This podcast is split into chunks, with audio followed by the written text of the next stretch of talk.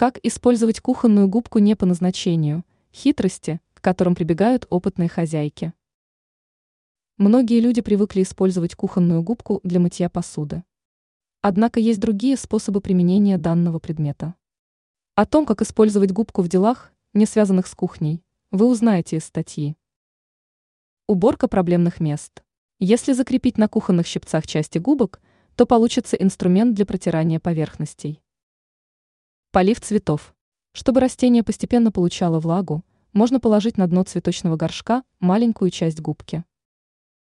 Снятие напряжения. Во время длительной работы за компьютером часто страдают кисти рук. Они начинают болеть, заставляя человека чувствовать сильнейший дискомфорт. Для исправления ситуации можно положить губку под запястье. Это позволит создать приятную атмосферу во время работы, а также защитит от усталости рук. Теперь вы знаете, как использовать губку для мытья посуды не по назначению. Ранее сообщалось о правилах разговора с руководителем о зарплате.